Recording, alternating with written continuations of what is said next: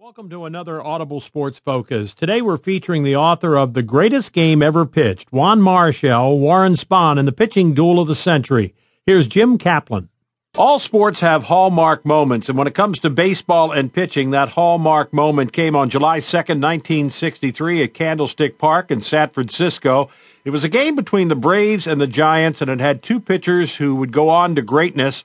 For the Braves, it was Warren Spahn, the Hall of Famer, and of course for the Giants, it was